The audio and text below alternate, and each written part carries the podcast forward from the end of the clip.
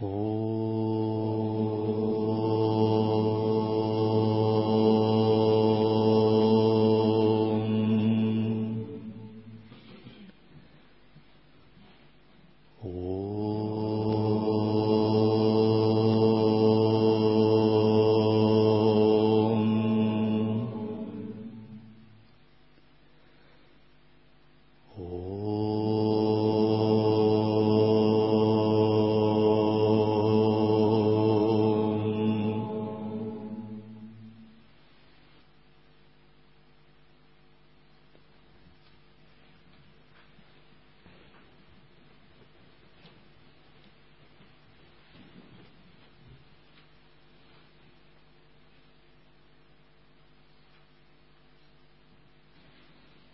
Сутра «Вопросы Мелинды», глава третья. Качество занимающегося йогой. Вопросы царя Мелинды святому Нагасине. Почтенный Нагасина, ты сказал, что следует взять пять качеств земли. Каковы эти пять качеств? Во-первых, государь, земля всегда одна и та же. Осыпают ли ее желанными камфорой, агару, тагарой, сандалом, шафраном? И сливают ли на нее нежеланные желчь, слизь, гной, кровь, пот, жир, слюну, истечение, мочу и кал? Вот точно так же, государь, и занимающемуся йогой йогу, встречает ли он желанное или нежеланное, прибыль или убыток – честь или бесчестие, хулу или похвалу, счастье или беду, всегда следует быть все тем же. Это первое качество, государь, что следует взять у земли. Такое качество именуется в учении единый вкус восприятия всех явлений. Единый вкус достигается не благодаря тренировке сильной воли или воспитанию мужественного характера, хотя это тоже нужно, а исключительно благодаря умению пребывать в обнаженном осознавании и самосвобождаться с помощью созерцания. Говоря проще, задача йогина на фоне любых желательных или нежелательных переживаний помещать свой ум в ту точку, которая трансцендирует как желательное, так и нежелательное. Когда мы помещаем ум в такую точку, говорят, мы выполняем самосвобождение. Но слова самосвобождения это просто слова, которые являются техническим термином. А что же это значит в сущности? А в сущности это значит, что в это время мы пребываем в Боге,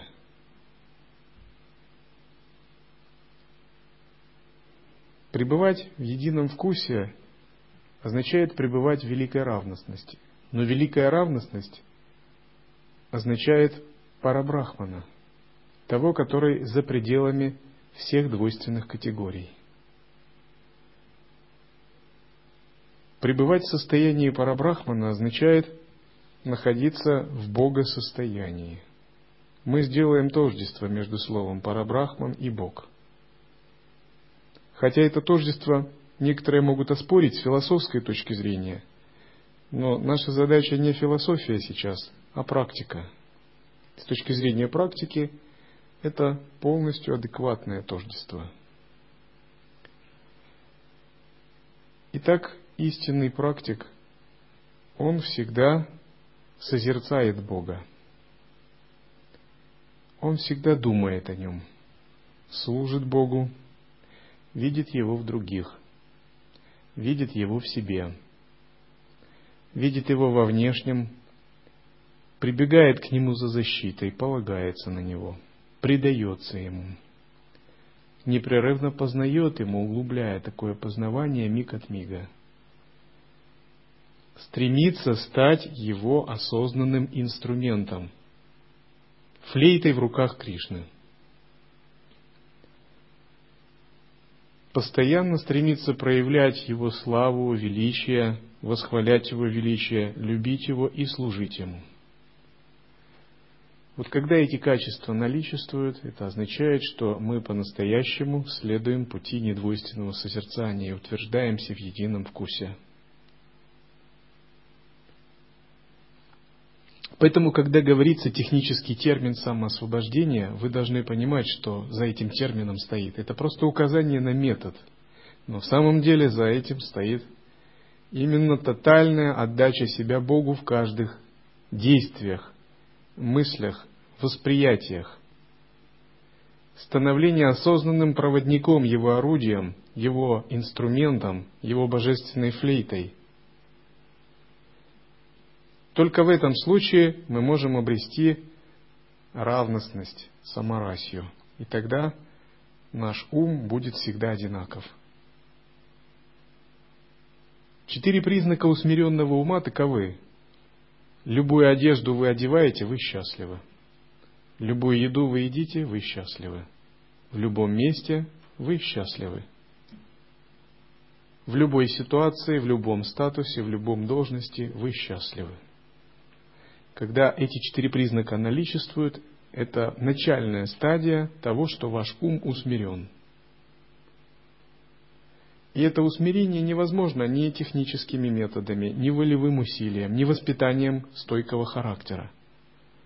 Это всего лишь сопутствующие условия. Истинное усмирение ума, усмирение эго происходит именно тогда, когда эго находит своего господина и полностью принимает решение осознанно служить ему, отдаваться, думать о нем, созерцать его, видеть его в других – полагаться на Него, предаваться, прибегать к Нему за защитой и познавать Его. Далее, государь, земля не имеет нарядов и украшений, пахнет только собою сама. Вот точно так же, государь, и занимающемуся йогой йогу не следует иметь украшений, и благоухать следует только своей нравственностью. Это второе качество, государь, что следует взять у земли. Далее, государь, земля едина, без дыр, без прорех, плотна, тверда и далеко простирается. Вот точно так же, государь, и нравственность занимающегося йогой йога должна быть едина, цельна, без дыр, без прорех, плотна, тверда и простираться на все. Это третье качество, государь, что следует взять у земли. На чем же стоит нравственность йога? Казалось бы, нравственность йога стоит на четко описанных постулатах яма не яма, вивека вайрагья, мамукша, шатсампат и так далее. Виная, 14 обетов и прочее. Но все это всего лишь выражение этой истинной нравственности – Истинная нравственность йога стоит именно на качествах его осознанности. Сама по себе мораль, нравственность есть форма проявления осознанности, которая может меняться в зависимости от типа общества, времени, обстоятельств и прочего. Но сама осознанность никогда не меняется. Когда мы посещаем небесные измерения, мы можем понимать работу духа жителей деват, которые их населяют. И мы можем видеть, что небеса внутри деваты, а не снаружи. Многие думают, что небесные измерения, чистые страны, Сваргалока, Махарлока – это некие географические области, и стоит попасть туда и пересечь их границу, то ты туда попадешь. Ну, как попасть во Францию, например, или в Канаду. Но на самом деле это не совсем так. Небесное измерение – это состояние души, это внутренние факторы. Рай, небеса внутри деваты, а не снаружи. И когда внутри нас воцаряется мир, покой, чистота, чистое видение благодаря созерцанию – мы постепенно переносимся в это чистое измерение. Потому что небеса внутри, а не вовне. Небесные локи выбираются ангелами, девами в соответствии с их склонностями и предпочтениями.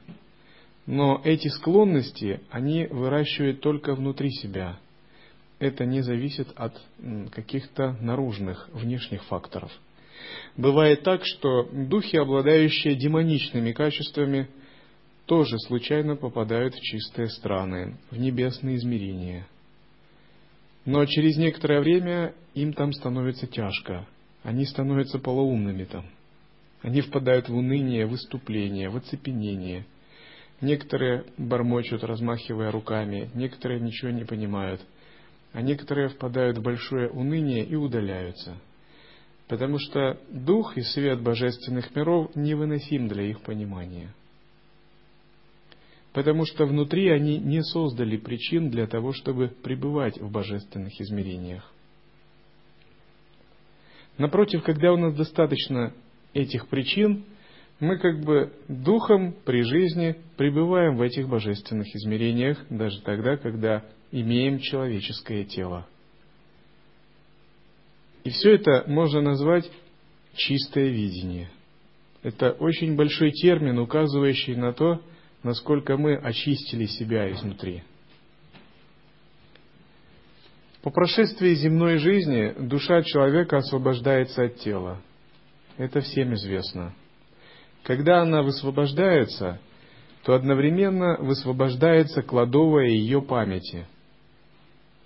Это означает, что все те скрытые тенденции сознания, которые были раньше в уме, становятся актуальными. Детские воспоминания, накопленные страхи, обиды, заслуги, состояние восторга – состояние высоких духовных переживаний, прошлые впечатления, склонности к прошлых жизнях. Когда нет тела и каналов, все это как бы начинает разворачиваться без какого-либо жесткого, жесткой определенной последовательности. Это обусловлено именно тенденциями сознания. Это очень похоже примерно на состояние человека в темном ретрите – темнота, нет впечатлений, неподвижная поза, и ум начинает работать. Он начинает как бы по-настоящему показывать свою мощь и силу. Кто это, кто это проходил, тот знает, какую мощь и силу может показывать ум. Он начинает рисовать картины, генерировать пхавы, проявлять мысли и прочее. Ум показывает свою силу, поскольку тело в бездействии, восприятие в бездействии. И когда это долго, то ум начинает разворачиваться и доминировать. Вот это похожее состояние на то, что происходит с душой по высвобождению от тела. Высвобождается кладовая памяти. И вот если сформирован центр, то этот центр сознавания, он как магнит, является тем, что выстраивает все эти впечатления, воспоминания, мысленную активность, куски информации, образы – он их самоосвобождает, как бы притягивая к точке их самоосвобождения. Он находит им место, отправляя все переживания в пустоту.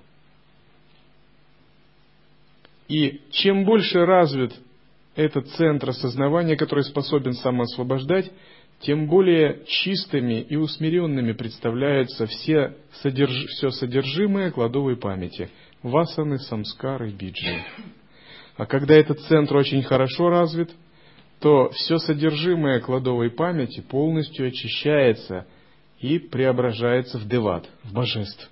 И тогда говорят, тут человек достиг иллюзорного тела, освобождения, реализовал мандалу. Это происходило не благодаря тому, что он начитывал мантру, а благодаря тому, что он глубоко был погружен в центр естественного осознавания. Само по себе правильное погружение в центр естественного сознавания открывает у нас неиссякаемый источник чистого видения. Вначале, конечно, чистое видение является проформой, это просто тренировка. Мы думаем, надо думать чисто, надо практиковать санкальпу, чистое видение, потому что ну, по-другому не умеем пока. Но по мере углубления центра вашего осознавания чистое видение происходит естественно – это становится вашей такой неотъемлемой сущностью.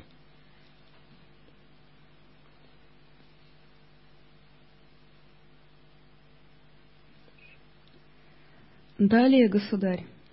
Земля держит на себе деревни, города, области, деревья, горы, реки, пруды и озера, сонмы зверей, птиц, мужчин и женщин, и в этом неутомимо – вот точно так же, государь, и занимающемуся йогой йогу следует проповедовать учение, быть для других наставником, воспитателем, разъяснителем, побудителем, вдохновителем и быть в этом неутомимым.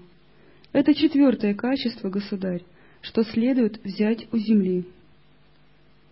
По мере того, как вы укореняетесь в центре естественного осознавания, ваше чистое видение и ваш внутренний свет естественно проявляется наружу.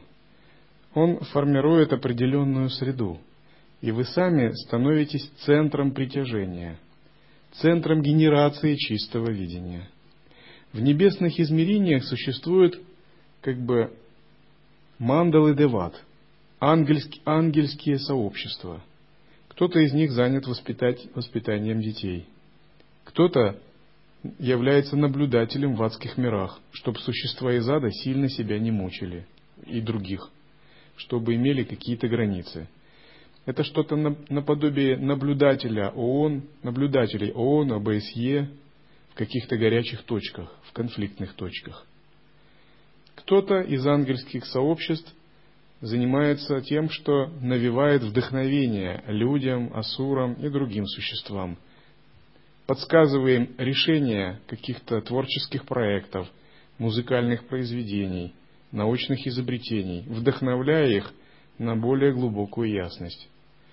Кто-то является ангелом-хранителем какого-то существа. Другие из категории Видьядхары являются попечителями учений и покровителями учений которая наблюдает за религиями, за тем, как распространяется линия передачи, способствует укреплению линии передачи и духовному продвижению. Такие живые существа, каждый излучает свет своего осознания в соответствии со своими склонностями. Таким же образом, по мере того, как растет свет нашего сознания, мы учимся его излучать в соответствии с нашими склонностями, кармой и обстоятельствами. И этот процесс, однажды начавшись, он будет дальше расти, расти и расти. И насколько он вырастет? До тех пор, пока мы не установимся как Мандалишвар или Маха Мандалишвар, божество Мандали. При этом не имеется в виду Мандалишвар, например, тот, кто печатает книги в типографии. Имеется в виду Мандалишвар в подлинном смысле этого слова – как божество, которое силой своего разума творит Вселенную.